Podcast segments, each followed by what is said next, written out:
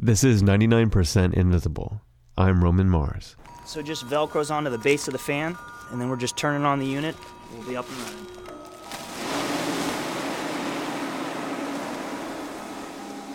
You see them on street corners, at gas stations, at shopping malls. You see them at blowout sales and grand openings of all kinds. Their wacky faces hover over us, and then fall down to meet us, and then rise up again. Their bodies flop, they flail. They are men. Men made of tubes, tubes full of air. Producer Sam Greenspan is full of more than hot air. You know these things. A vinyl column perched on top of a fan, with skinny little arms and a big dumb grin, blowing around goofily on a street corner near you. People are familiar with it, but when they're driving by, it's just a, you have to look and turn your head. And, you know, four is, it's the best return on your advertising dollar that you could spend. If by some stretch of the imagination you have never seen one of these things in person, you have probably seen them around the internet or on TV. Wacky waving inflatable arm flailing tube man. Wacky waving inflatable arm flailing tube man. I am learning some amazing moves from this guy. Woo! Oh, I love him. They are either full of ridiculous, joyful exuberance or the tackiest thing in the world, depending on your tastes. A number of cities across the U.S. have actually banned the use of tube guys. An ordinance in Houston enacted in 2008 proclaims that the dancing tube guy, quote, contributes to urban visual clutter and blight and adversely affects the aesthetic environment, end quote. I want you to go ahead and try to imagine an origin story for these things. Used car salesman buys some tarp and a leaf blower and messes around in his garage? No. Slighted bounce house designer goes rogue, determined to show them all? No, no, no, no, no. The real story behind these is so much better. And it all starts with this guy. I am Peter Minshall, born in 1941. The world was at war, so were my parents, as a result of which I was taken in my mother's womb to Georgetown, Guyana, where I was born in the General Hospital in the embrace of her family and brought back to Trinidad shortly thereafter in her arms. Peter Minshall, ladies and gentlemen, renowned Caribbean artist who could easily have a second career narrating nature documentaries for PBS. I'm an artist stroke mass man. This is a word indigenous to Trinidad, which is where I'm talking to you from now. In Trinidad and Tobago, a mass man is someone who works in the carnival arts tradition. Peter Minshall made a name for himself in part by making these larger than life puppets that dance through the street to the beat of a steel drum band. His work was featured in a book called Caribbean Festival Arts, which wound up in front of someone on the steering committee for the Olympics. Which is how, in 1995, Peter Minshall found himself in a stadium in Los Angeles, working with a bunch of different artists, trying to figure out ideas for the opening ceremonies at the Atlanta Games the following year. As Minshall tells it, he was trying to do something using inflatable tubes. But it wasn't working out. It was a total failure. But there I am, sitting in the bleachers with a little notepad, and there are all these tubes side by side going up. And somewhere out of the haze, I just sketched two of the inflatable tubes and, and joined them at the waist, going into one tube, which is a torso, and divided them again at the top with some arms and a bit of a head. You might get an incredible, undulating, dancing figure. Boom, the dancing tube guy is born. Minshall realized that these figures made from a tube hooked on an air source would dance just like the people did back home in Trinidad and Tobago. And so it might to another person seem like a great leap of the imagination. To me, it was like jumping into water like an eager little duckling. Peter Minshall knew how to make giant figures, but they had always been powered by people, not air. And so while Peter Minshall was in that moment able to glimpse upon the possibility of giant undulating inflatable dancing tube guys. For short, let's call them tall boys. And so while Peter Minshall was in that moment able to glimpse upon the possibility of these tall boys, he knew he needed help. And I got a call from uh, the Olympic Games from uh, Peter Minshall, and he asked me if I can uh, create a human shape. And uh, I told him, yes, it's definitely it can be done. This is Doron Gazit, another artist who, like Peter Minshall, had gotten known in the Olympics planning scene. He had done some work in the 84 games in Los Angeles. And if there's one guy who knows about making things full of air, it's him. Doron Gazit first got interested in inflatables when he was a college student visiting the U.S. Gazit is from Israel. He saw someone making balloon figures on the street and got obsessed with doing that himself. He sold balloon animals on the streets in Jerusalem, and to this day, he still carries balloons around with him in his pockets. And uh, actually, I don't. I, I like to say that we don't use the B word. We, it's all about inflatables. Gazit founded a company called Air Dimensional Designs, which basically serves to populate the world with his inflatable objects and sculptures. And so after he got the call, Gazit and his team headed over to meet Minshall and see if they could make the Tall Boys a reality which actually turned out to be a pretty big engineering challenge. I had to find the right uh, strong, powerful motor that will be able to give me enough CFM and the right torque. You get the idea. Engineering, physics. Gazit futzed around with the materials and the methodologies, and eventually, these tall boys came to life. And they looked very much like the tube guys we see today, with two major exceptions. One, they were bipedal, their legs divided at the base, each with its own fan. And two, these things were enormous. They were 30 or 60 feet high, depending who you ask. And that was the first the world had ever seen of these inflatable men. The 1996 Olympics in Atlanta came and went. And so at this point in the story, the tube guys, the tall boys, are out in the world. But how did they go from a thing we saw at the Olympics once, basically as an art piece? How did they go from that to a thing you see at like every used car lot in America? Here is where the Minshall camp and the Gazit camp begin to diverge. By Peter Minshall's account, a few months after he returned home from Atlanta, he got a call from one of his collaborators at the Olympics. He recalls him saying, Oh, by the way, that fellow um, in LA who made those things, I do believe um, you'd sort of better watch your back because I think that he's making them to sell. Later on, Minshall caught wind that Doron Gazit had gotten a patent on the Tallboy, the dancing vertical inflatable. Gazit says that he wanted a patent because he put a lot of research and development into making the tube guys work, and he was already starting to see other people rip off his efforts. The Chinese company just uh, took my designs and it was quickly that they could uh, just imitate it and uh, copycat it. Doron Gazit was awarded a patent for apparatus and method for providing inflated undulating figures in 2001. Gazit refers to them as fly guys. Peter Minshall and Doron Gazit both agree that the dancing inflatable figures were Minshall's idea. And they both agree that Gazit turned that idea into a reality. Where they disagree is whether or not it was cool for Gazit to get a patent on it without informing Minshall. He had the vision, he was asking for it.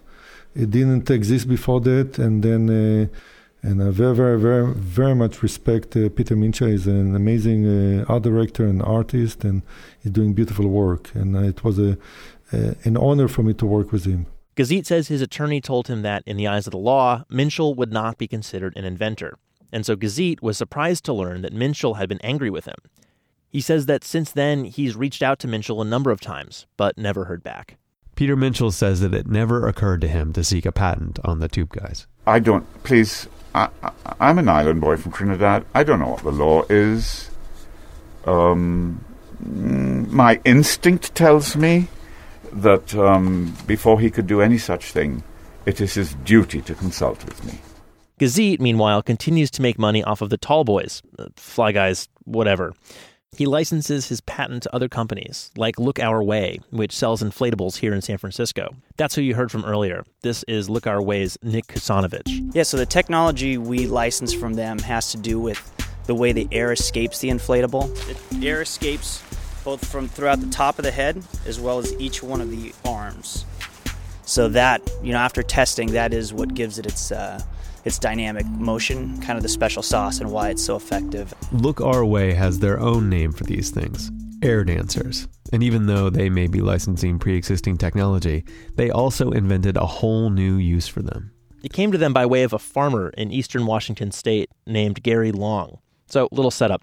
Gary keeps apple orchards on his property, and he started having a really severe bird problem. Starlings were eating tons of his apples, like literally 10 tons a year.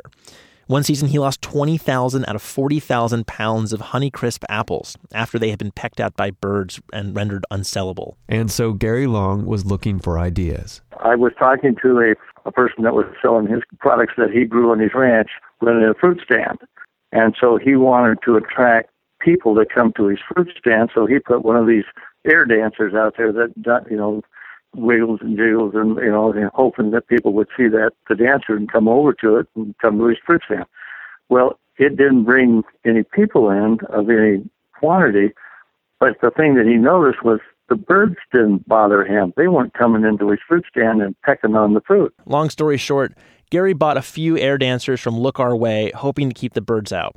The result? As soon as the, the dancers started dancing, they took off and went to a neighbor. And so I said, hey, this looks like it's got possibilities.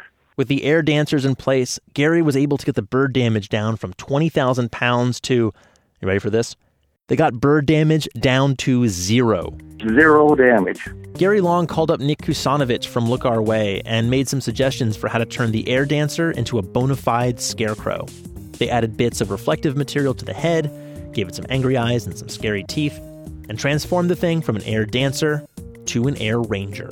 The Air Ranger section of the Look Our Way website reads Dynamic, unrepeatable dancing motion keeps birds away time after time. I mentioned the Air Rangers to Peter Minshall. It was the first time he had ever heard of them. Oh, that's brilliant. Uh, next time I open up a packet of cornflakes, I'll smile. Yeah, so no bitterness on Minshall's part, even though he's not making any money off of these things. Actually, he loves seeing the tube guys around. Can you imagine how I feel when I'm driving down? I don't drive actually. When when a friend is driving me down from a house in town to where we to our, our factory building place in Chaguaramas, and I see a sort of diminutive version of a tall boy dancing up a storm by a gas station. I thought, my God, look at where we reach. And I'm suddenly aware that they're dancing up over gas stations all over the planet a part of me can't help but feel delight that, oh goodness, little fella, look at what you and your island have given to the world. I don't know how much money Doron Gazit is making off of his Tube Guy patent, but whatever it is, you can't really say he didn't earn it. Sure, maybe it was Peter Minshall's idea, but Gazit actually made this thing. And as Gazit really wanted me to point out, he's done a lot of other work with inflatables since then. But I also love knowing about Peter Minshall and that these things are kind of like shopping plaza ambassadors from the streets of his Caribbean island. Because that is how we dance, limpid and loose to the music of steel drums on the street. Thousands of us. And with that in mind, the inflatable figures, the tube guys, the tall boys, the fly guys, the air dancers, the air rangers, I've discovered a whole new joy in them. They probably won't convince me to buy a new car, but I will delight in seeing them try. And when I look upon them, I will know to listen for the distant whisper of a calypso band.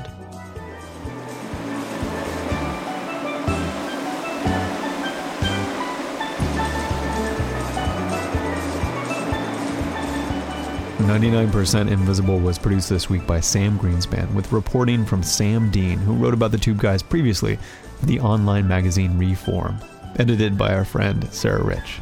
The usual crew of Katie Mingle, Avery Trufelman, and me, Roman Mars, we helped out. Special thanks to Todd Gulick and Barry Standig. We are a project of 91.7 local public radio KALW in San Francisco and produced out of the offices of Arcsine, an architecture and interiors firm in beautiful downtown Oakland, California. Support for 99% Invisible comes from our limpid and loose listeners and from Format. Format makes it easy to build your own professional portfolio website without having to learn to code. Tens of thousands of photographers, designers, artists, and illustrators across 140 countries worldwide use Format to beautifully showcase their work online, attract clients, and grow their careers. In this week of Star Wars trailer fervor, I want to share the Format portfolio of Thomas Dagg. That's at thomasdagg.com slash Star Wars. He channeled his Star Wars obsession into creating extremely realistic Photoshop scenes of Star Wars characters in everyday surroundings. They're amazing. We'll have a picture on our website and a link. To create your own portfolio just like Thomas Dagg, go to format.com slash invisible. Support is also provided by Stamps.com, where you can buy and print official U.S. postage for any letter or package using your computer and printer. I don't know if you know this about me, but I've done a couple of Kickstarters and I've sent thousands of packages in the mail. I have spent hours and hours at post offices. I used to have this circuit where I divided my packages into four different groups, and I go to four different post offices in a row in a single day in Berkeley, to in Albany, and El Cerrito, so that the clerks and the customers at any one of the post office didn't get too mad at me for bringing in so many packages. But now I use stamps.com, and everything I did at the post office I can do in my studio where no one scowls at me. You can sign up for stamps.com too. You can use my promo code 99PI for this special offer. It's a no risk trial, plus a 110 bonus offer that includes a digital scale and $55 in free postage. Go to stamps.com, click on the microphone in the top of the homepage and enter 99PI. That's stamps.com and enter 99PI. And finally, support is provided by the mighty but tiny, tiny letter. Email for people with something to say. My boy Maslow always has something to say. What do you guys say, Maslow? My favorite part of the Star Wars 7th movie trailer is when the evil guy took out his lightsaber and then the sword came out, then two spikes made of the stuff that lightsaber made out. I'm not really sure. It's like a special kind of light, laser induced plasma.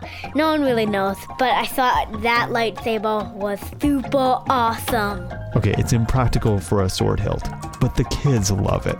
tinyletter.com. It's free, easy, minimal, and powerful. The simplest way to send an email newsletter from the great people behind MailChimp. Speaking of MailChimp, they and the Knight Foundation were instrumental in the creation of Radiotopia from PRX. We have four new shows from Radiotopia launching in January. If you want to get on the ground floor and sponsor these amazing new programs, email sponsor at prx.org. You can find the show and hang out with other people who like the show on Facebook. All of the 99PI producers are on Twitter, so search for 99% Invisible and you will find us and you can follow us. But you're always welcome at our place at 99pi.org. Radiotopia.